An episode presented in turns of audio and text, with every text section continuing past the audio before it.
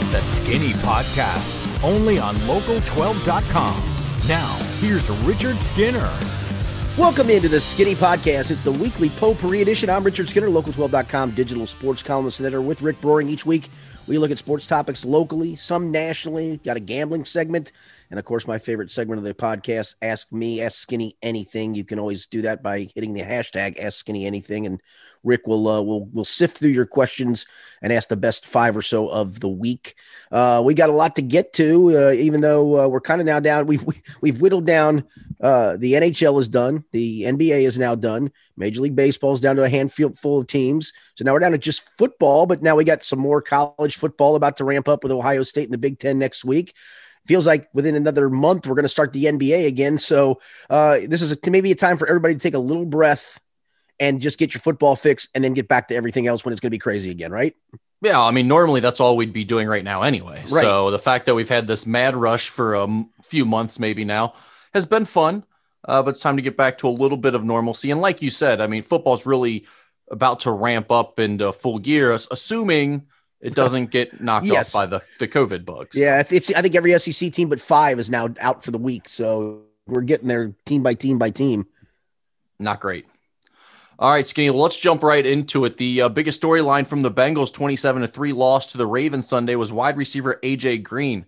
He was targeted just once in the game, an interception lofted over his head that he made no effort to haul in, and then strangely started running back in the other direction as if he was on the Ravens defense at one point. And moments later, he was seen on the TV broadcast appearing to mouth the words, just trade me, to assistant coach Troy Walters.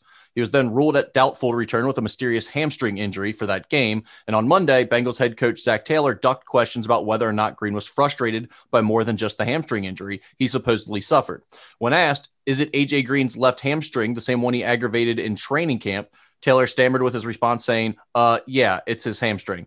He wouldn't comment on whether he had seen the video in which it appeared Green told Walters, trade me, and said any conversation between himself and Green will remain private.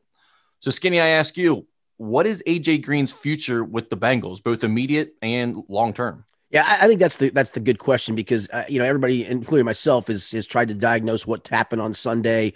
Um, you know what what to make of that. But I, I, think what you saw, and this couples in with with what I said last week. I think I told you last week I thought he was done, and, and I think Sunday showed a guy who is frustrated with his role, frustrated with his age, frustrated with his injury issues, and thinks maybe a fresh start will will help him. Um, I I think at this stage of the game, Rick I, I would hope you could trade him. The problem is that $18 million franchise tag contract still has 13 more or 11 more game checks worth on it.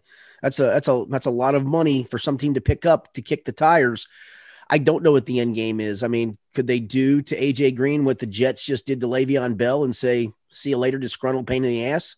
Maybe. Are you going to eat that money? I, I don't think I would. I I guess the I guess that's where Zac Taylor is at, at with this without really commenting on it is I, I think he's hoping that – um, let AJ kind of cool his jets for a little bit, and and we'll get him work back in the mix. And I'm still going to get a, a, a, quality or a solid enough player to help. But I'm afraid I just don't see it. So I don't know what the end game is. I think the end game is probably um, as soon as you feel like you can you can eat a chunk of that contract, you let him walk and say have a have a great rest of your career wherever that may be. I've heard a lot of the the local media types and people online wanting to slow play this and say, "Hey, look, we don't don't know if he actually mouth trade me on the sideline." And yeah, no, I, from what from what I understand, Tony Pike, he said he said I think he said throw the fade to me. So I'm kidding, of course. Yeah. I mean, because because everybody's trying to figure out if it wasn't trade, what rhymes with trade that you can think he said on the sidelines. Of course. Well, and and really, you know, I mean, the fact the whole hamstring injury thing, and then the way Zac Taylor is acting to this, it's very obvious what happened there yes, and, and yes. what's going on right now with AJ Green. And like I don't want to overreact to this, right? Like I hear everyone saying that. I understand where they're coming from, and I understand like the good journalist being the good journalist got to say we don't know exactly what he said on the sideline. Okay, sure, I get it. And I would hope that my my past history on topics like this would tell you that usually I'm slow to judge the player in these types of situations. I'm usually the one that has the, the, player's best interest. They can get away with more, and I put more onus on the coaches and, and things like that. I'm usually a player guy. I'm going to say with AJ Green, I'm done. Like, Sure. I, am so sick of hearing about the great professional AJ Green was right. and, and how good of a locker room guy he was when now he held the Bengals hostage for an entire season and sat out, and which I think he lost some serious respect from the guys around him. And now he seems to be at best a disgruntled employee and at worst a bad influence and bad piece in the locker room right now with a brand new quarterback and a young team uh, a young head coach trying to get things on track. I don't know how you can possibly have that going forward in your locker room from one of the guys that's supposed to be a veteran that's looked up to yeah, no, I, I, I'm the one that went on the limb last year. Paul Dehner Jr. and I and, and, talked about AJ. We thought he tapped out at midseason, and we took a lot of flack for that because nobody wanted to believe it. And I think you're seeing that come to fruition this year for sure. I mean, uh, this was a guy that, that that literally said he's gonna he's gonna take the franchise tag because his wife won't let him pass up the money. So that's really all it seems like he's playing for is just to make sure I got my check.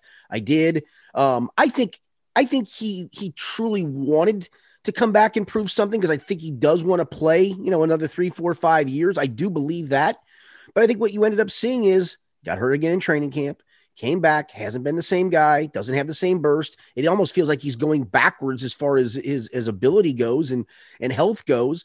And, and so, I, like I said, I'm at that ilk of if you think you can eat the contract, eat it, send him on his merry way. I, am I'm, I'm not opposed to that, but I, I it, it's a big chunk to eat without maybe saying, all right, let, us just let him cool his jets for a week. Let let's you know maybe he doesn't even play this week. He they they they sit him um, out of deference to the quote unquote hamstring injury, and then you let him kind of take pause and say, listen, you know you, you need to prove something to the league too. You got 12 games to do it. We're going to try to work you back in, but I, I think his frustration is is that he can't do the things he used to be able to do, and that's that's not Zac Taylor's fault. That's not Joe Burrow's fault. That's just Father Time's fault and, and, and an injury history. So uh, he's got nobody to blame here other than, I guess, to some degree, bad luck. But if you want to give me bad luck with bad hamstrings and, and pay me $18 million to catch 14 footballs, sign me up. I don't want to act like there's no responsibility here for the coaching staff and the offense because I do think you could probably find a way to get AJ Green involved more. And I do think there's probably a way he could be used better right now. They, have tried. But, okay, here, hang on a second. Here's the thing. Everybody, everybody says that, Rick. Hold on a second. No, he averaged eight targets per game in the first four games. That's what he averaged the last two years that he played full seasons, eight targets a game. They did get him involved. He just can't get open. Well, I, I, think that's part of it, but again, maybe he's changed as a player, and you need to use him differently. Or, or again, like it's not like he wasn't open at all in those first couple games because we did see Joe Burrow miss him on that long one in the first game where it would have been an easy touchdown. Like there were some instances where I'm not going to put it all on AJ Green. And when you look at this coaching staff, you got to imagine there's probably some things that have slipped through the cracks along the way because I don't think they're the most competent group either. However, the idea of AJ Green asking for a trade is laughable in itself. Who do you, who does he think wants him? What, what trade right. value is there for him right now? None, none. Yeah, conditional sixth or a conditional seventh. Because it, again, it, it's not just people always. I, I, saw some people online trade Carlos Dunlap, Geno Atkins, John Ross, AJ Green, get what you can get. Don't forget those teams have to pick up the contract. They're, they're, they're, it's not, it's, this isn't like other sports. This is a strange sport to make trades. That's why trades aren't done very often in this league. Um, the time to trade AJ Green was last year at the trade deadline when you probably could have said to a team, Hey, listen, he, he wants to play. He's ready to go. Give me a third rounder for him. I think a team would have done that. Now you're, if you're a team, you're seeing a guy who can't play at all. You're going to give up something to take on another, whatever it is, 11, 12 million dollars left on his contract for this year. Not a chance in hell yeah, that I mean that just makes no sense to me. So that concept in general and just his fall off as a player kind of makes this a non-starter. In all reality, the Bengals are probably faced with the decision of you either keep this guy around, try to try to see what kind of chemistry you can build between him and Joe Burrow and see if he can help him at all, or you just cut bait with them completely and eat a bunch of money. And, and that's right. That's where I think I'm. Yeah, that's where I think I'm at with this. I, I think I am too personally. Maybe you, maybe you let, like I said, maybe use the 24 hour rule, or in this case, maybe the the the, the seven day rule, and just take a deep breath. Let him let him get this out of his system for a bit. Have conversations with him. See where he's at in another week. Let him come back. See see if things are, are going well in practice put him back in a game. And if it doesn't work, then you say, listen, we've tried everything and that's it. You, you know, you got to go. Uh, and then you're eating nine, nine game checks because it, it isn't, it isn't worth it. Especially if I keep hearing I'm trying to build a culture. And what I've seen so far in building a culture is Cordy Glenn get away with a bunch of nonsense.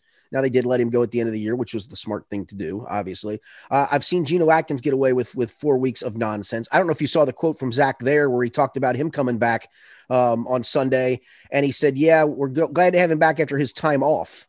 What, what does that? So that, that almost sounded like a shot to me, to be quite frank. Um, yeah, it, and, and, said, uh, do, like, do you think he'll get more snaps? And said, no, I think he was used the way he should have been coming off his time yeah. off or something. Yeah, com- coming com- coming off his time off. That yeah. wasn't coming off his injury. That was coming off his time off.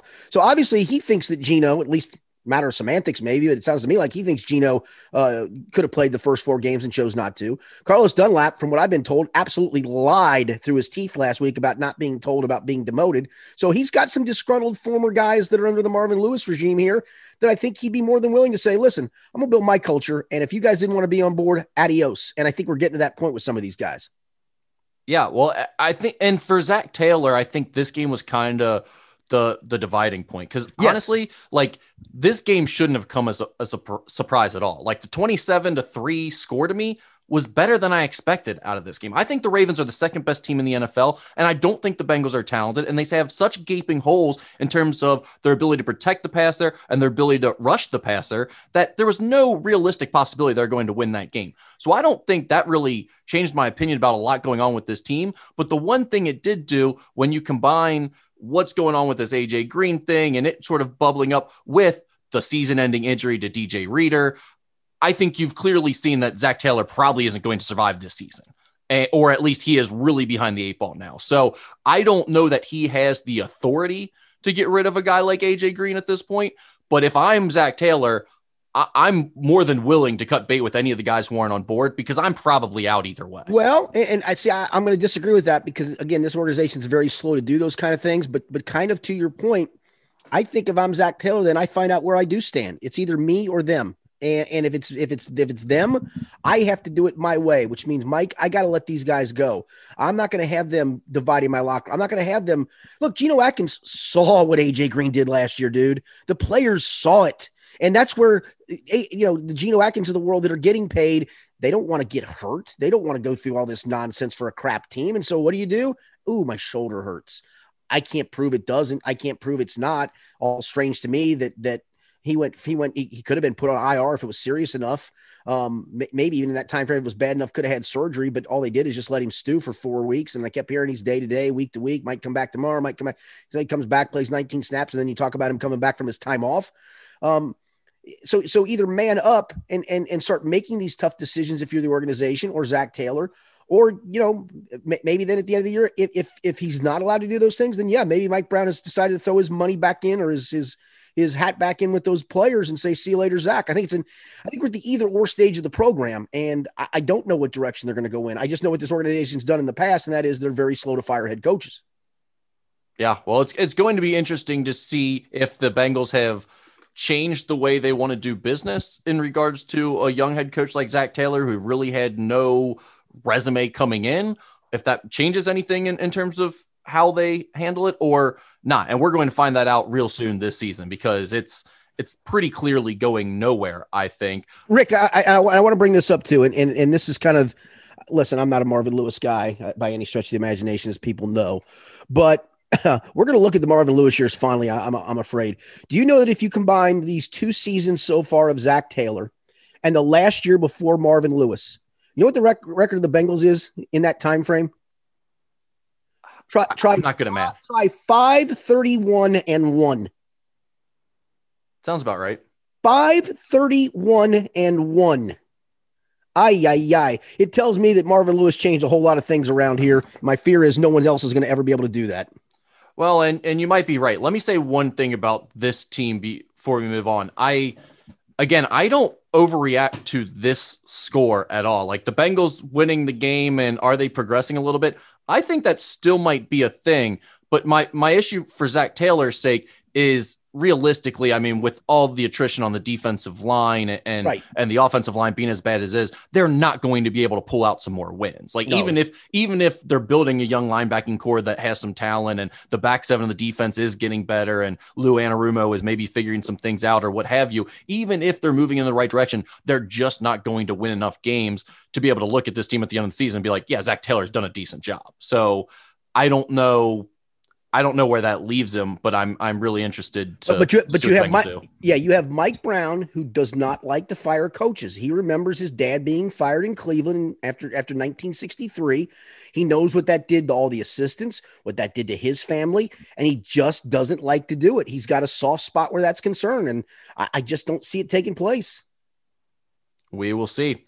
The other big storyline coming out of the game was the performance of Joe Burrow. He finished the game 19 of 30, 183 yards, no touchdowns. The interception that we mentioned, he was also sacked seven times. He had a quarterback rating of 66 0.4. Um, Skinny, the online sportsbook betonline.ag no longer has him as its favorite for NFL Offensive Rookie of the Year. The updated odds have now switched to Los Angeles quarterback Justin Herbert at 11 to 10 after he was a 5 to 1 second choice a week ago. Burrow is now the second place choice at odds of 5 to 2 after he was the 5 to 4 favorite last week.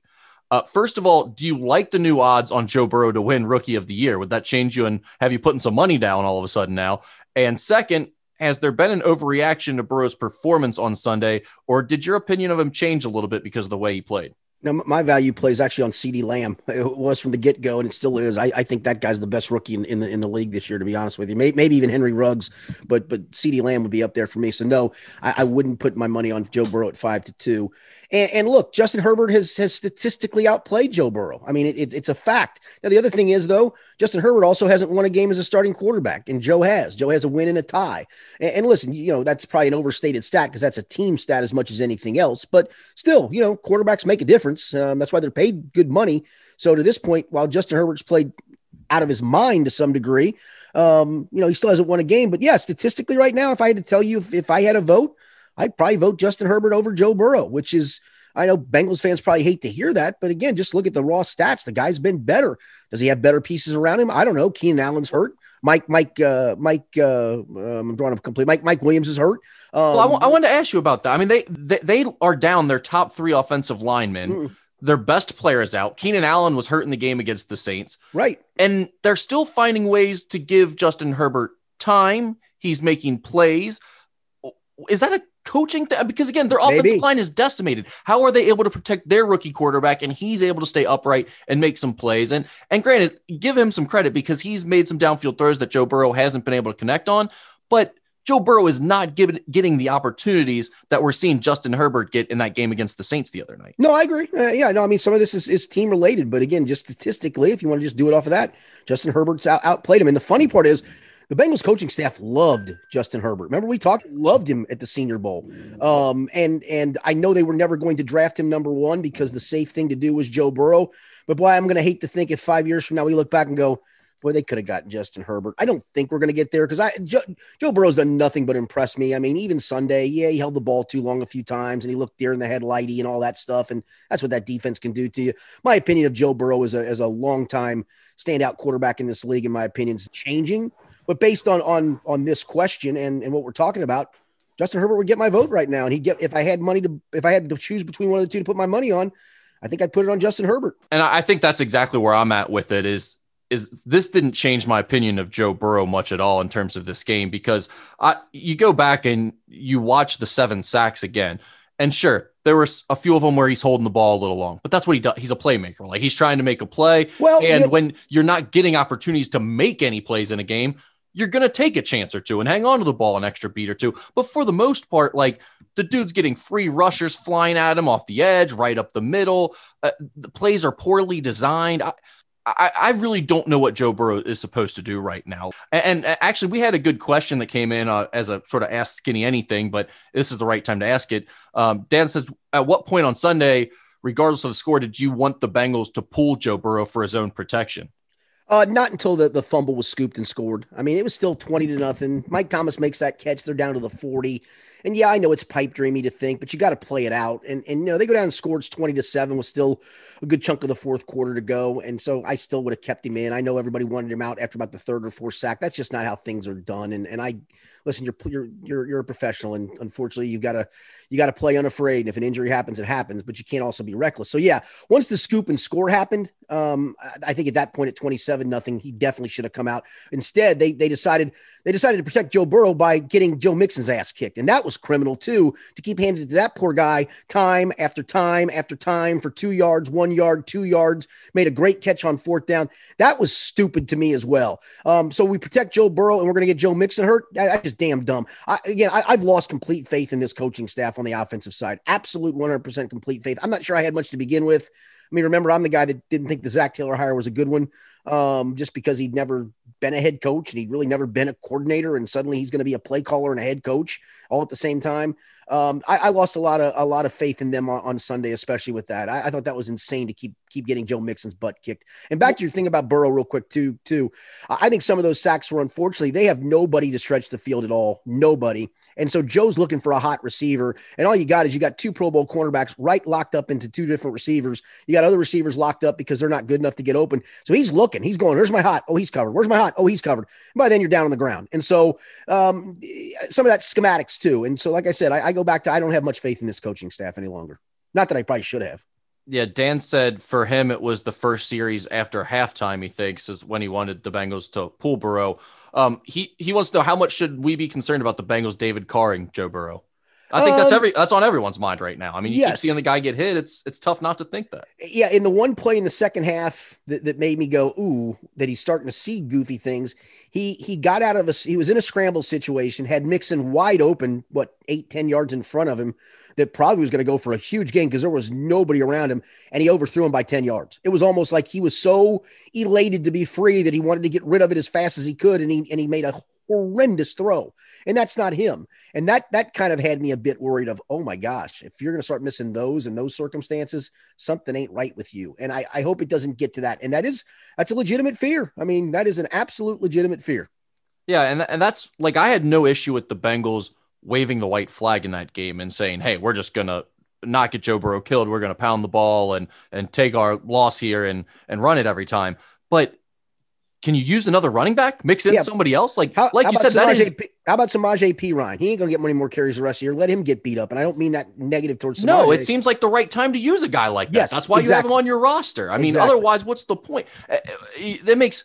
I mean, it it really is almost abusive to do something like that to one of your players, what they did to Joe Mixon. That was insane. But you know who's not whining at all about any of this? Joe Mixon. Joe Mixon. No, right. I'll tell you what, for the reputation that guy came in with, and, and rightfully so for what he did in in his college days, it, the dude, in terms of a locker locker room guy, seems like everything you'd want. Uh, all I saw was a guy in a in a meaningless fourth quarter drive continuing to play his heart out. And, and, and I mean, the, the, catch was spectacular. The fourth and one, because he had to spin around to make it. I mean, that was very wide receiver like. It was a beautiful catch.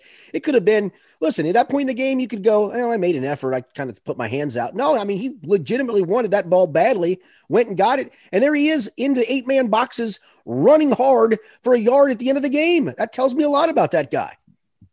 No question. Skinny, one last thing because you know there's not a lot of positives to take from that game, but I, I was out of town. I came back and I rewatched it when I got back in town, and the one one of the things that uh, kind of did stick out to me is the fact that the back seven of this defense, I mean, they can't get to the passer at all up front, but the back seven of this defense, I was so worried about the linebacker position coming in to the season. And the young guys have have made some play. I mean, I shouldn't say made plays because they're not exactly playmakers, but they've been solid enough to, to be in position and be better than I expected. Jessie Bates is playing out of his mind. Um, what's kind of been your take on the back seven? Do you think it was just a game where both teams kind of waved the white flag and was just trying to get it over with? So the Bengals defense looked better than it actually was against Lamar Jackson that was a little banged up? Or is this defense doing some things and moving in the right direction?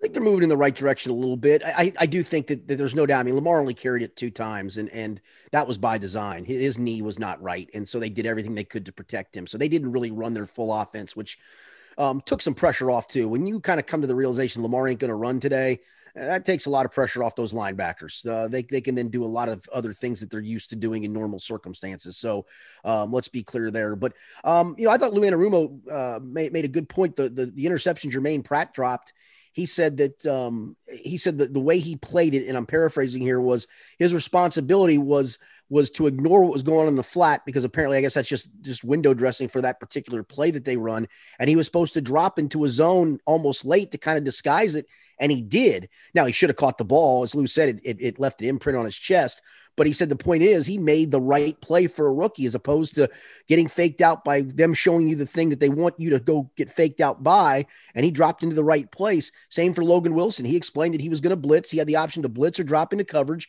He faked the blitz he confused Lamar Jackson. Lamar Jackson did not expect him to be there, and he threw the ball right to, to Logan Wilson. So those are the things to me that that, that are that are impressive. Is is young guys doing the right things. Uh, eventually, they start playing faster, hopefully, and they start making plays and become playmakers. Because I think that's the thing that this defense lacks right now.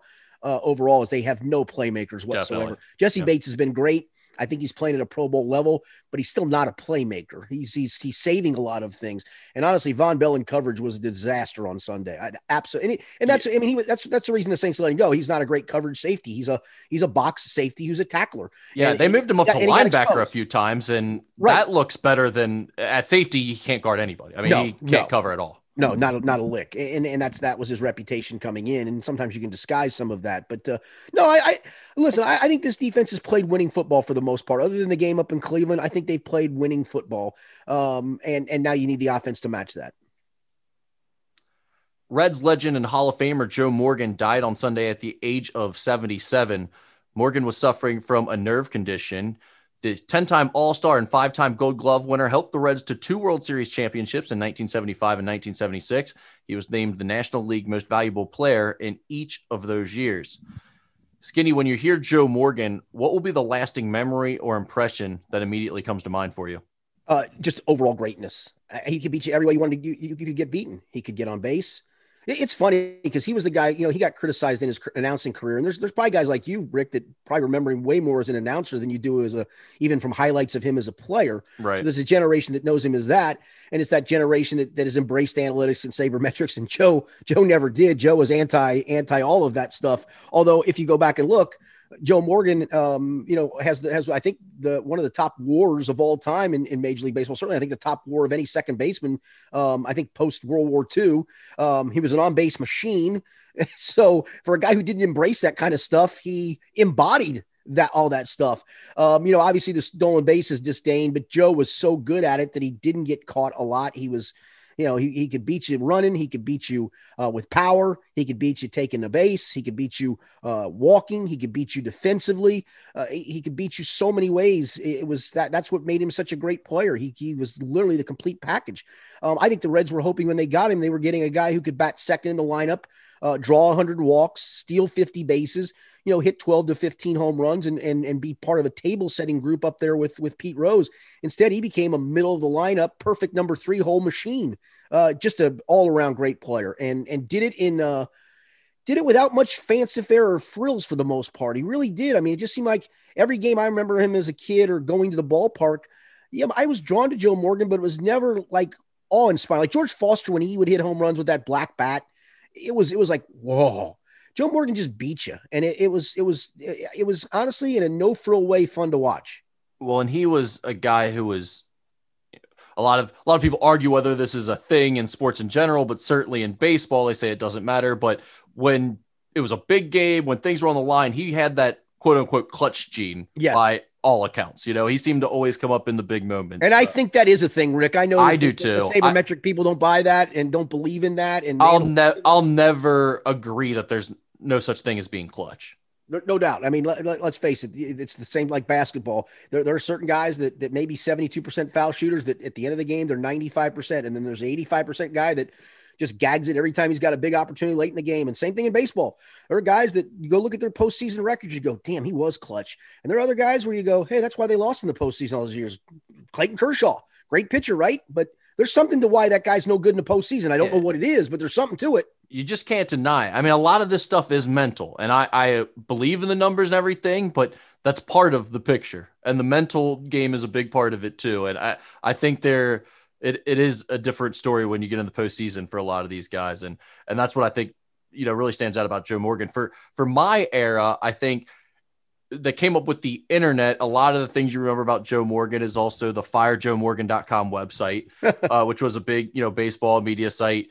uh, the early internet kind of and it was interesting because i heard an, an, interview with the guy who made that website and he said you know we, we ended up feeling pretty bad about that name and after we made it big because it was never about disliking joe morgan or actually wanting him to be fired uh, but he, he made the point that you just made skinny that it, it bothered them so much that joe morgan was this guy who w- was all about the analytics really if you looked at his career. All the, ana- the newfound analytics that that say how valuable a guy is, Joe Morgan would be embodied it. Yeah. Way more so in that in that area. And and he embodied all that stuff. And for him to get on the air and you know spout off the old timer stuff and bash analytics the way he did uh, really drove them nuts. And he said that was really the whole point behind the website.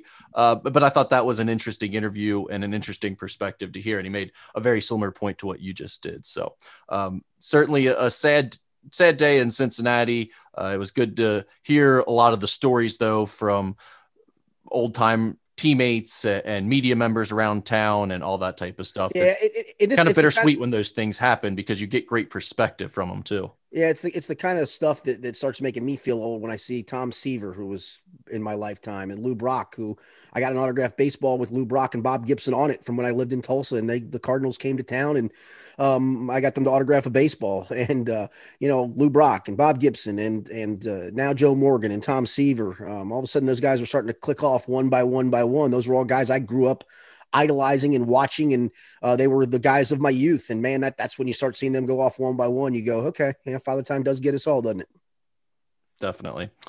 We'll switch gears here to the NBA as the Los Angeles Lakers took down the Miami Heat 106 to 93 in game six of the NBA Finals on Sunday night to give the franchise its 17th title, tying the Boston Celtics for most all time in NBA history. It marked the fourth championship for LeBron James, who finished the night with a triple double of 28 points, 14 rebounds, and 10 assists on his way to winning his fourth Finals MVP award. Skinny, first of all, do you see this year's championship as legitimate, or do you think the bubble and COVID takes anything away from it? And second, does this change LeBron's legacy in any significant way, in your opinion? I, I guess it does a little bit. It shouldn't because I've never thought of him anything more than, than one of the greatest of all time. I'm not getting into the debate if he is or not because, again, I'm not going to compare all the eras and things. Um, but uh, for this era, he certainly is. And, and I think the thing that shouldn't be discounted here, Rick, is what he did in Cleveland with lesser talent. Yeah, he had Kyrie as a sidekick, but it wasn't a super team. What he did in Miami. Yeah, he had a couple of sidekicks, Dwyane Wade in his primish, and Chris Bosh was a good third part, but that wasn't a super team. Um, and this wasn't a super team. Yeah, Rajon Rondo won a ring in, in, Boston, but he was he's the quintessential point guard. He's not a complete difference maker, but he plays a role perfectly. I don't want to discount what Rajon Rondo does. But he was also on the scrap heap and had been out of the NBA right, for years. Right, I mean, he was right, not at all seen as a, a, a, star in this league by any yeah, stretch. And yes, Anthony Davis is a superstar, but the rest of the parts are just a bunch of meh. And so I think that to me, he's done it in three different places with again good you're, you're not winning it by yourself um, for goodness sakes but it wasn't like he had two or three other all stars. I mean, go back to those Showtime Lakers teams of the 80s and those Celtics teams. And, and whether you like Scottie Pippen or not, whether you think he's a top 50 or not, he did get voted a top 50. So that's a pretty good running mate for for for Jordan. And and Jordan kind of, you know, those teams weren't super teams, but they had plenty of talent. But I think for me, it shows that listen, you put just enough parts around this guy, he's going to find ways to win. And it's not just the four titles, Rick. It's the four titles plus how many other other finals he's gotten to with with lesser teams. So to me, it doesn't change his legacy. It just makes me go, hey, you know, don't don't discount with this guy. I know we get LeBron fatigue, and I get it too. In fact, the day after I had to start turning off radio stations and television stations because everything I, I swear to God, I must have turned on four different shows, and the first word I heard was LeBron, and I went, I don't need to hear many more of this. Click. Um, but no, and, and as far as legitimacy, yeah, I, I, I think there is something to home court advantage, right? There there is. It's why you fight for it and you want it, and you didn't have it for anybody in this. But I think the one thing, Rick, that makes it legitimate to some degree was, yeah, the Heat got hot, and maybe they shouldn't have come out of the East. But I think all year we looked at the East and went, "There's four or five or six teams that can come out of the East." There wasn't a super team in the East, and the West was loaded. And with all year, the Lakers were considered the best team in the West, maybe them or the Clippers. So one of those two comes out and wins it, I, I, yeah, I think it's legit. I think the Lakers proved to be the best team. I I mean, they really weren't threatened. Yeah, maybe one game of the series they look bad in every series, um, but for the most part of that, they would take care of business. So yeah, I, I think it's more than legit. Well, and th- this NBA season was fully played. I mean, it, it, was actually a longer grind for all those guys. It wasn't like baseball where you just got a two month fluky right. season. You had the whole season that determined the seeding. And yeah, things were broken up and some teams got players back from injury and all types of things happened before you got to the bubble and it was a, an extended time off certainly. But to me it, it, it sort of was a tougher championship to win because you had to stay mentally locked in for a longer time and and come back and do it after a little bit of a break. So i don't take anything away from the championship for the fact that it was in the bubble or the fact that they had the the stoppage in play because of covid. And, and here's the other reason i don't rick. You know what every team that was in the bubble had the same exact parameters to play under. So right. wasn't like a team had an advantage. Right. Yeah. I mean, which in college basketball, it's good. there's going to be all types of inequitable parts and moving pieces this year. So it'll be much different. But yeah, everyone got to play on on a level playing field for this. So I don't think you take anything away from that. In terms of LeBron's legacy, I do think it is fascinating to see a guy do it with three different teams. And we always heard about, oh, he, he gets the finals every year because he's in the Eastern Conference. The Eastern Conference is so big. Okay. Well, let me go out west and do it. And guess what? Same exact result. And the, the crazy thing to me is how you see like when LeBron's injured with that Lakers team. Yep.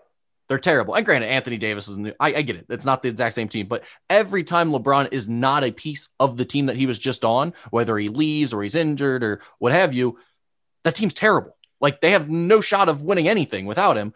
And every time that he's there, they're in the NBA finals, no matter Rick, he, who it is. He, he's unguardable. He is completely unguardable. If he wanted to go for 50 a night every night and just be a selfish 50 a night, I have no doubt in my mind. If he set his mind to saying, I'm going to average 50 points a game this year, I think he'd do it because you can't guard him. You cannot guard him. He is unguardable. I, I don't know when this stops for LeBron. I mean, at Whenever some point, yeah, at 47, when he decides, yeah, I've won 10 now, I'm good yeah, I mean, at some point, the knees and ankles and stuff, it's all taking a pounding. I imagine it, you know, he'll just slow down enough. But even still, his ability to pass and rebound, and I mean, like he showed the full arsenal in this NBA final series, like the game where he had to guard Jimmy Butler and showed I can still be an elite wing defender in, in addition to just getting chased down blocks and and things like that. It's unbelievable. I mean, it really is fascinating to watch the guy still do this and and uh, how much better he makes the parts around him and you know, he as much as people want to act like he he doesn't get enough credit, I think everyone agrees on his greatness. I don't think anyone questions that. I think a lot of people are just annoyed with him for for various reasons. Yeah, for various reasons, and and some of them being uh, rightfully so. So, uh, I I think that pretty much does it for our NBA talk. That brings us to our betting segment, where neither one of us had a good week last week, but at least I uh, tied you, so I didn't fall farther behind. We were both four and six. I uh, am 22, 30, and 2 overall now, which is awful. You are 27, 23, and 2. So Uh-oh. still still ahead of that Mendoza line, just barely. Yeah, barely, barely showing a profit. I got, I got to have a good week this week. Yep. Uh, the Big Ten and Ohio State start next week, so we'll bring them into the fold. Looking forward to that. And uh, no Thursday night football this week due to COVID reshuffling. So we will start on Saturday at noon. The UC Bearcats are at Tulsa. The Bearcats are three point favorite. The total is 44 in that game. Man, it's funny. I, uh, I, in the podcast I did with Tony Pike, I, I, I said this feels like a 16 13 UC win um, or 16 13 type game where you're going to be biting your nails. So I can't do that because I got to come off the three number. Um, it was four when we actually did that podcast, so it slid to three man, I, I, think UC is the better team, but this Tulsa Tulsa's shown me something their first two games. I mean, uh, to come back and beat UCF the way they did, and to hold them to 26 points. First game of the year, they went to Oklahoma State and, and, lost 16 to seven, and it was really a one score game until late in the fourth quarter when Oklahoma State uh, kicked the field goal um, to to uh, to widen it to nine. Uh, Tulsa's defense is for real. I'll go UC 17 13. I'll give them the win in the cover. I, I the mortal lock whenever it does that means there's going to be five turnovers a piece in short fields and it'll be 31 28 but i'm going to go 17 13 bearcats and you just got to hope that desmond ridder does does better things than what he's done so far Wow, I I uh, disagree on this one totally. I love this line. This is one of my favorite games of the week. I think UC easily covers the three points. I'm going to go Cincinnati 28, Tulsa 17. So that's UC and it barely gets the over there. Um, I, I, do not think Tulsa is as good as everyone else does. I don't think most of the AAC is as good as Cincinnati. But what did year. you see? But what is but what what did you see shown you? I think a really good defense is uh, yeah, a, re- a really good defense, and and I think they have enough weapons on offense that Tulsa's defense is good, but but not great. I think UC will be able to run the ball effectively. And if Ridder can get anything going in the passing game, I think they'll have plenty of opportunities thanks if. to the defense. Well, yeah, Ridder throwing the ball if. downfield yeah, is a big I, if, but they've they've still look as as I've been as critical of Ridder as a passer as anybody, but they've still done pretty well with him back there as quarterback. Like they've still made some plays. So no, they would. Kids, the kids won games. I mean, I, I can't. Dis- I mean, it's still Tulsa we're I, talking about too. Where it's not, you know, I mean, they're playing in the AAC. I, am noting you. I'm noting you. I, I, that's fair, but and in fact, I'm probably going to take more that. Impressed with you through three games. I'm probably going to take UC as a reverse teaser and take that line up to nine. And and wow. uh, yeah, I I, wow. I, think they easily cover. So, okay. Uh, Saturday right. at noon, we got UK at Tennessee. The Volunteers are a six point favorite. The total is 46 on the hook. Um, my, my heart is telling me Kentucky, and my head's kind of telling me Kentucky a little bit. Really? Tennessee looked a mess running the football. They, they have actually. I looked at their three games so far, and and trust me, I, I was all over Tennessee last week, getting the twelve. And at halftime, I felt so good about that pick, and um, yeah, that didn't go my way. And part of it was because it, Tennessee's offensive line is a mess. They can't run block. Once Georgia brought the heat, they couldn't protect Guarantano, and and I think Kentucky Kentucky should be 3 and 0 in my opinion, Rick. I think they outplayed Auburn. I think they outplayed Ole Miss. Again, your record is what it says it is, and they dominated Mississippi State. And granted, it's a Mississippi State team that's gone south very quickly, and Kentucky didn't do a whole lot offensively. But I will go back and, and believe it or not, Mississippi State is, is, elite defending the run. I mean, the first three games, including Kentucky, they just dominated LSU uh, up front, and they dominated Arkansas up front, and they dominated Kentucky up front. So I'm going to chalk up Kentucky's lack of running game more to to how good Mississippi State is defensively, believe it or not, especially uh, you know stopping the run. Um, so I, I think Kentucky can go get the win. I don't think they do because they just have this bugaboo for beating Tennessee. They just don't do it very much. I'm going to go volunteers, volunteers 22 20 on a late field goal. So you've got Kentucky covering and the under then. Yes. All right. Yes, uh, correct. I yeah, I just can't do it. Not with this Kentucky team. Not with what they've done to me this year. Uh, thankfully, they they finally pulled one out this past week, but now it ain't happening against Tennessee, who, like you said, they've just struggled against in the past. This is another game that I think it covers easily. I'm going to go Tennessee 27, Kentucky 14. So that's Tennessee and the under. That takes us to Sunday at 1 p.m. We've got Bengals at the Colts. The Colts are an eight point favorite, and the total is 47. Colts have been really good at home, man. They dominate. They're two and zero oh at home. They've dominated opponents at home.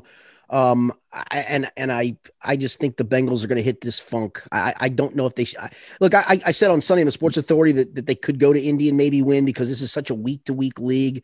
But with the injuries piled up, um, I mean, who knows who's going to play defensive tackle in, in this game? I think the Colts will run the ball. I know Philip Rivers will probably mess up and give you a gift or two, but I don't think it'll be enough. Uh, it's going to be a late goofy cover. Colts will get a field goal, maybe to widen it out. I'll, I'll go Colts 23 13. So I'm going to go Indy to cover and the under. That's hilarious. I have uh, Colts 24, Bengals 14. So we're right on that okay. same score line, just one point difference there. A um, little, little more whole numbers for me there. I'm thinking touchdowns. You're thinking uh, field goals. Thinking field goals. Oddities. Yeah, um, which is fine. I, I, I think you're dead on with the way this game plays out, though. I think the Colts cover it. Uh, I think it, the Bengals perform better than most people expect coming off that Ravens game, but they just don't have enough bodies, especially up front on that defensive line. So uh, we're, we're in the same boat on that one. Sunday night, 820. We've got Rams in San Francisco playing the 49ers. The total is 51 in that game. The Rams are a three and a half point favorite. And 49ers look a mess, don't they? Yeah, that um, was just an awful showing by them. And, and maybe I overestimated. Look, I, I, I had them going into this year. I didn't think the Niners would make the playoffs. I thought they, they'd take the regression from Super Bowl to no playoffs. And, and they're obviously trending in that direction. So that part's right. But um, you know, they went to New York, stayed in New York, and beat the Jets and Giants back to back and beat the daylights out of both. And I think now in retrospect, and, and they got hurt there. Remember the I think it was the Jets game where they lost what whatever three or four different starters in that game. Um, Garoppolo among them, although he came back this past game and he was a train wreck. Um, I just I, I don't think the Niners are very good. The injuries have caught up to them. They're they they they have a, a three ring circus going on at quarterback at the moment. And I think the Rams. Um, I didn't think they were a playoff team this year either, but I think they're really good. They've they've they can run it. Jared Goff's been really accurate. Um, they're they're super defensively, so I do think they go to to to San Fran or Santa Clara, technically where the stadium is, and get this win and, and get it pretty handily. I'll, I'll go, I'll go Rams 27-17. So the Rams in the under for me. I think it's the requiem for Sean McVay, man. I th- like he, he deserves the credit. He's it, it, looked like he'd fallen off, you know. It looked like right. it was a one hit wonder, and yep. I think he's proven that he's the real deal now. Um, that they're they're legit.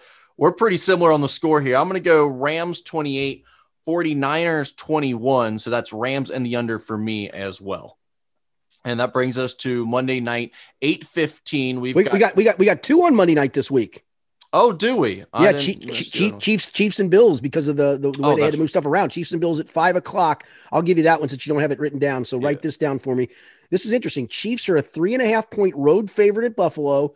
The total 57 and a half. So I gave you the number. You give me the pick. What do you think about the Chiefs this past week? That shocked me. Yeah, I think that they just do what happens to every team in this league. You they just have you just have a bad week and you get bored. And in a boredom boredom week, they still put up 32. And um, Patrick Mahomes was itching to get one more drive, and, and to the Raiders' credit, they ended up running out the last four minutes of the clock, and so he never got the ball back after they cut it to 40 to 32. I was hoping because A, I have Patrick Mahomes as my fantasy quarterback, so that meant he was going to throw every down um, late. But I, I, I really thought when they made it an eight point game, I thought, yep, they're going to force overtime and find a way to win us. The Raiders ended up running out the clock, and, and honestly, the Raiders are a good team. I don't think they're you know elite by any stretch, but I think they're playoff caliber team, and that's what happens sometimes in this league. So yeah, I, I don't think anything of it. I, I honestly don't. I, I, told you, uh, Mahomes must have been on Gruden's quarterback school on ESPN. He's undefeated against quarterbacks that went to his school. That's, That's the best something. betting stat going. That's a good uh, one. I made it up. I have no idea if it's true, but I'm just yeah. going to keep throwing it out there every time he, he wins a big game. Um, so I don't see this as a legit issue. I'm, I'm with you. I think the Chiefs are, get bored and they play down a competition occasionally. I think they roll the Bills, who are coming back down to reality a little bit after what we just saw this past week. I'm going to say Chiefs 35, Bills 24. Yeah, I'll go. Uh, so that will be the over too. Chiefs yeah, in the over. I'll go. I'll go 35 27. I'm kind of with you on that. I'll go 30, I'll go 38 28. Let's go there. I'm, I'm in 10 point mode this week. I'll go Chiefs 38 28. so the Chiefs and the uh and the over for me as well. Yeah. Yeah. All right, that brings us to our final Monday night game, 8:15 p.m. You've got Cardinals at the Cowboys. Cardinals are two and a half point favorite. 54 and a half is the total. Yeah, I know that, that part of that line is no Dak, right? It's Andy instead of Dak, but part of that line is also because Dallas's defense is just atrocious. I mean, they are horrific. But I'm also I'm not buying this this Cardinals team yet. I know they're three and two, but here's their three wins, dude. The Niners, football team, and Jets. And their losses, they lost at home to the freaking Lions and then got punished on the road by the Panthers. So yeah. to me, I think I'm, i think we thought the 49ers win was better than it was at yeah, the time. Right. And now it's looking like, eh, that that ain't what we thought. Yeah, I, I think the Cowboys, I, I, think they do find a way to win this. I, I, I look, Andy's no question he's the best backup quarterback in, in the league. And so I don't think their offense has a huge drop off. I do think they rely on the running game probably a little bit more. Um, you can't get in a shootout, and that's the fear here. I don't think Andy wins shootouts by any stretch. Um, and, and, that defense for, for Dallas has been so bad. But you know, they found a way to win that that Giants game. They kind of have a chance to maybe start taking control of that division a little bit. Uh, and, and I think they get the win at home. I'm gonna go, I'm gonna go the red rifle and, and the Cowboys. 31, Cardinals 27. So Dallas gets the outright win. I don't need the two and a half points. And in fact, I'm going to put them in my teaser when I get to my three team teaser in a second here as well. So Cowboys, Cowboys get the win uh, and the over. Skinny, skinny, skinny. You're going afternoon Andy in a prime time game. Yep. On a podcast in Cincinnati. Prime uh, time. How many prime time games has he played in Dallas? He's 0 0, baby. Starting a new era. He's starting a new era. So everything you said, I would agree uh, about this game. And, and, the Cardinals being a road favorite, uh, not a lot of that makes sense to me until I just get to the fact that it's afternoon Andy playing in a primetime game, and there's no way in hell I'm going to bet on him in that situation. Although, if you like the Cowboys at all, great opportunity to take an underdog on the money line, but I'm just not going to do it. I my heart just can't take afternoon Andy in a Monday night game. I'm going Cardinals 34, Cowboys 28. So that's Cardinals and the over for me. All right. Now it's on to our teaser portion of the program. What are you going with this week? Uh, give me yours first. Okay. Well, I'm going to tease the. I'm going to tease the. Uh, I'm going to. I'm going to do a six and a half point teaser this week. Is that okay? That's all. That's quite all right. All right. I'm going to do a six and a half point teaser. So it's going to. It's going to drop my odds just a little bit, but I'm going to take the Cowboys up to nine. I'm going to take, um, the Buccaneers at home against the Packers. They're getting to, so I'm going to take them up to eight and a half. And I'm going to take the Dolphins down to two. They're an eight and a half point favorite at home over the woeful Jets. So the Dolphins down to two, Buccaneers up to eight and a half, Cowboys up to nine is my three team NFL teaser of the week. I think that's that's not bad. I'm gonna go with a little uh little local special for you. All right. I'm going to take the Colts up to 14. Ooh, gonna do the reverse. Yes. And I'm going to take Cincinnati up to nine. So I'm doing reverse teaser, Colts and Bearcats. Okay. And that should give you about plus 725. yeah, odds. no, that's a, it, it's a good wager. I'm uh, plugging it in right here for you. Cincinnati minus three, reverse teaser minus six, so plus 785 on that. Wow. You get the Colts at minus 14, you Which means the for- Bearcats for- at minus nine. For those wondering, if you bet $100, you'd get 785 back. If you bet $10, you'd still get $78 back. So that's I, I do love the reverse teasers, man. The, the value of those are really good, especially when you want to want to have a real solid opinion on, on a game. I, I don't know if I trust the Colts going up to that much, Rick, just because it's still Philip Rivers making mistakes, but they have dominated the two teams they've played at Lucas Oil this year. I agree. I um I I don't love it either, but I also think there's a reasonable chance that it happens. And and to be honest with you, like when you're doing a reverse teaser or the pleaser, as as we like to call them now, uh, thanks to whoever told me that on Twitter. I- I think that's really what you're doing is what what has the best probability of happening because none of them are expected when you're taking the line six points out of your favor. So you just go with, uh, could you see the Colts blowing out the Bengals? Well, absolutely. The Bengals could be a complete disaster this week on defense. So um, I, I think it gives you some value. And like I said, I really like that UC line at minus three. Yeah, I just don't. Uh, I, I I think as a Bearcat fan, you're going to be biting your nails in that game, folks. I just do. Fair enough. All right, let's get to our Ask Skinny Anything segment where people uh, ask questions and I ask them to you and you respond in any form you see fit. So Exactly. we will start with uh, your, uh, an easy one here. A favorite, your favorite cartoon as a kid?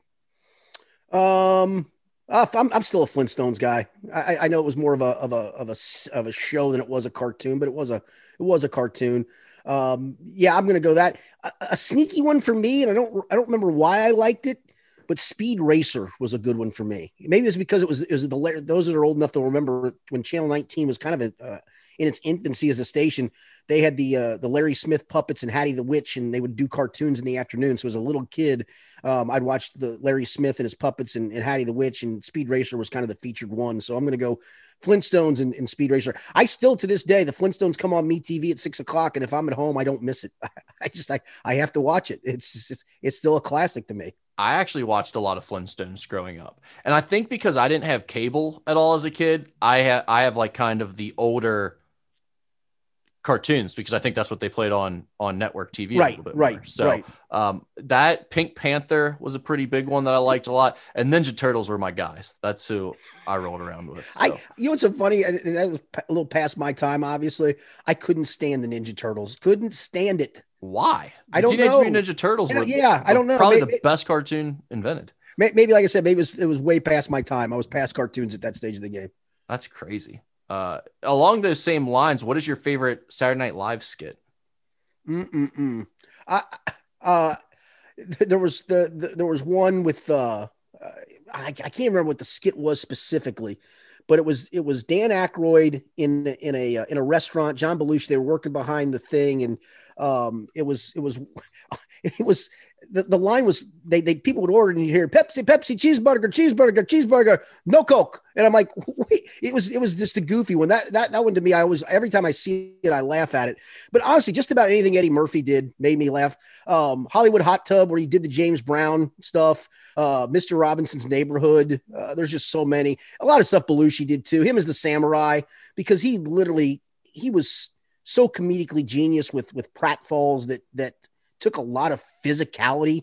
Same thing for for uh, for Chris Farley. Yeah. I mean Chris Chris Farley with with the uh, the motivational speaker. I mean, you could tell the stuff he would do. People people that were doing the skit with him. Um, you're, you're you try so hard not to laugh, and he's just so damn funny. He just takes over the screen that you can't help but laugh along with him. Um, so yeah, there, there's so many. Um, that, The that- world world famous Billy Goat Tavern, it looks like, is what you were that's it. referring to. Yes, yeah, Yeah. yeah. Uh, skit and and the, yeah, the uh, Matt Foley motivational speaker Yeah. living in a van down by the river. I mean, there really there, there's there's so many. I, I mean, Yeah. there really are. I used to love. I used to love. Gilda Radner played a, a character where she was a she played like she was a little girl and she'd jump on her bed and and say some goofy stuff and it just she was just so funny. I mean, it, yeah, it's just there. There are so anything Bill Murray did. I mean, him as the lounge singer. I always loved him as the singing Star Wars, nothing but Star Wars. I mean, he was great. I mean, he's the best. For some reason, whenever I think of Gilda Radner, I think of her uh, Barbara Walters, but when she was Yeah. like, Baba Wawa. Baba Wawa.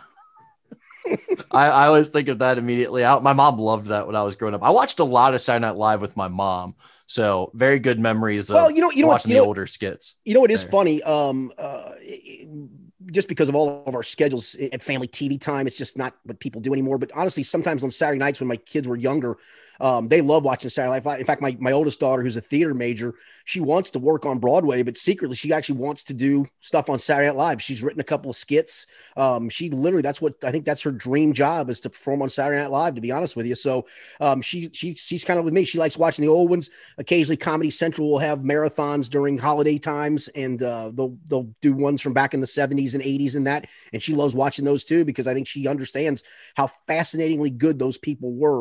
And it was funny because it, it, it that, that show has gone through peaks and valleys where it looks like it's about to die out and then it comes back and it looks like it's about to die. And, and it's amazing how long it's run and what, what star power that, that show has made for a lot of people to go on and star in movies. It's, it is crazy to think of, of, of how many people have come through Saturday Night Live and gone on to stardom. And again, it just shows you that's why that show's gone on for so long is it's just a lot of talented people doing funny, funny stuff.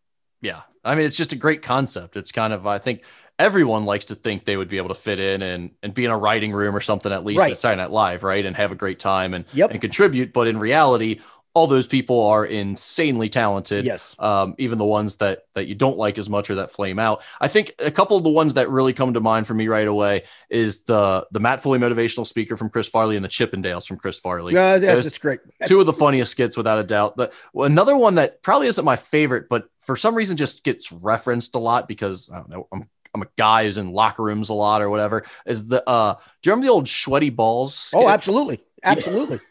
That Pete- I don't know Pete- why that seems like to come up once or twice a year for me. I think. Pete Pete Schweddy with his famous sweaty balls. And it was it was the, it was they- the two, they they interviewed him in the NPR radio voice too. That that, was the best part. Yeah, yeah, they did their their radio show, and uh, the best was during Christmas. You could get the sweaty ball sack. I, I love your sweaty balls. They're so good.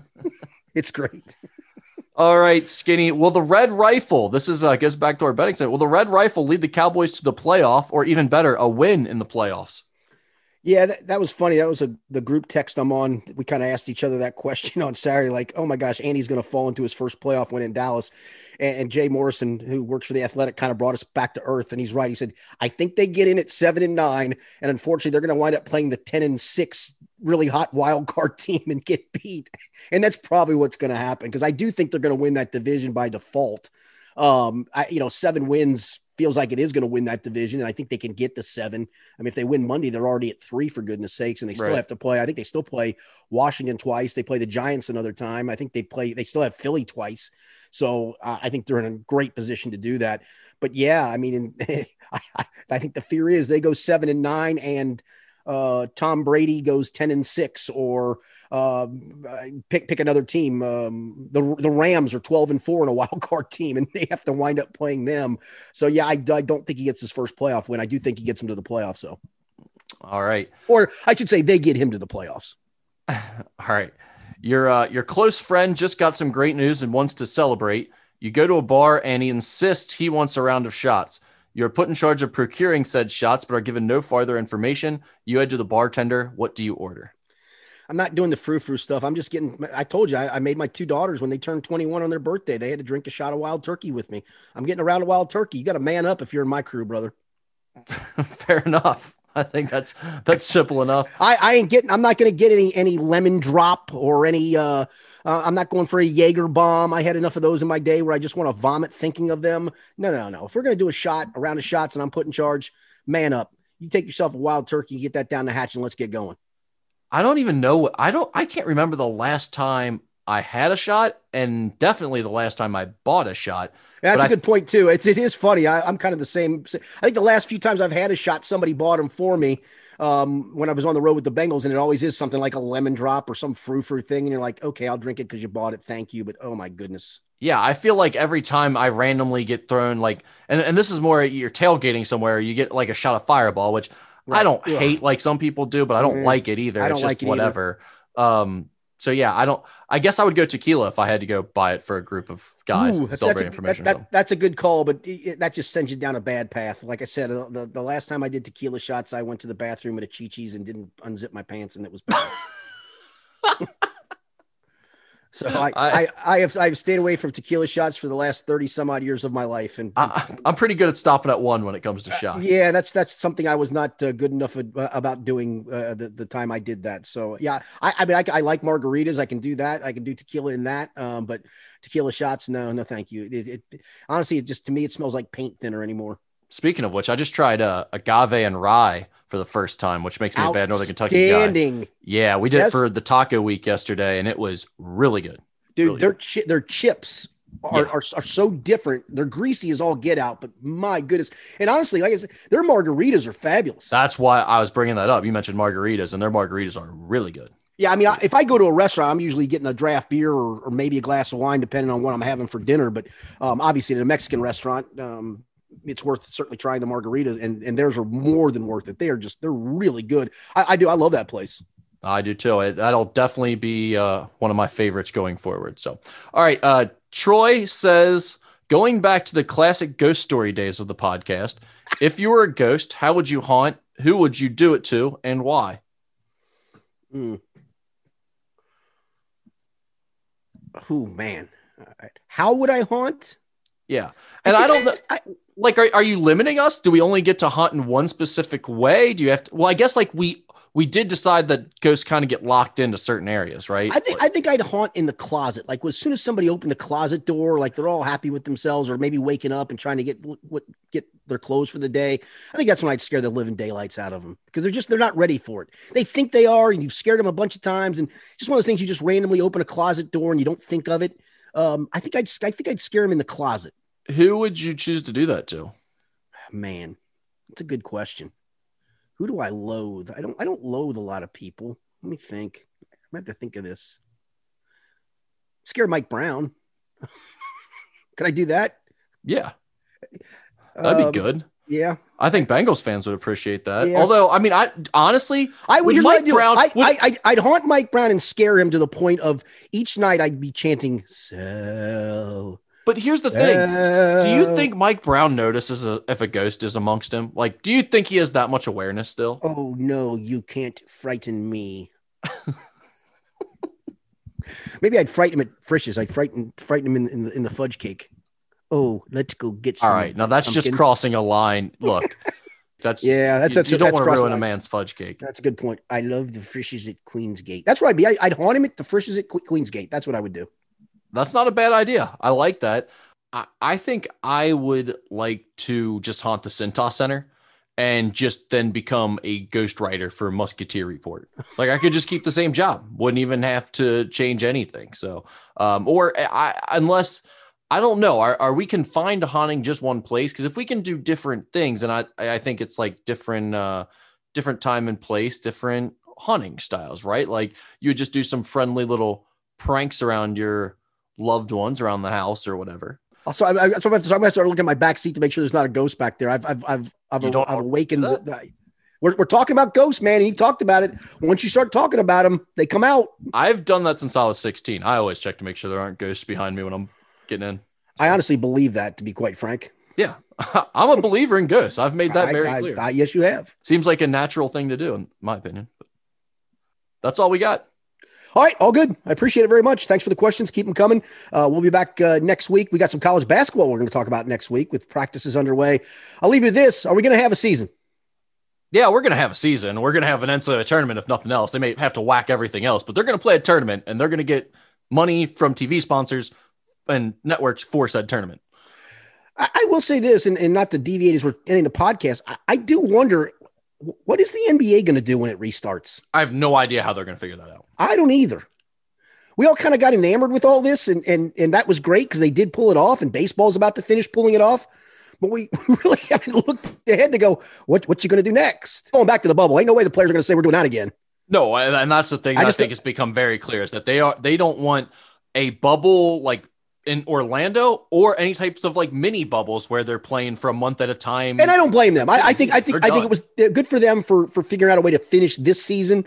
But yeah, I, am with them on that. I, I think if, if it's if it's if it's don't play at all or go to the bubble, I think they're going to say we're not going to play at all. Yeah, I think I think you're right. All right, we'll talk a lot more about that next week. For Rick Broering, I'm Richard Skinner. Thanks for being with us. This has been the Skinny Podcast, the weekly Potpourri edition.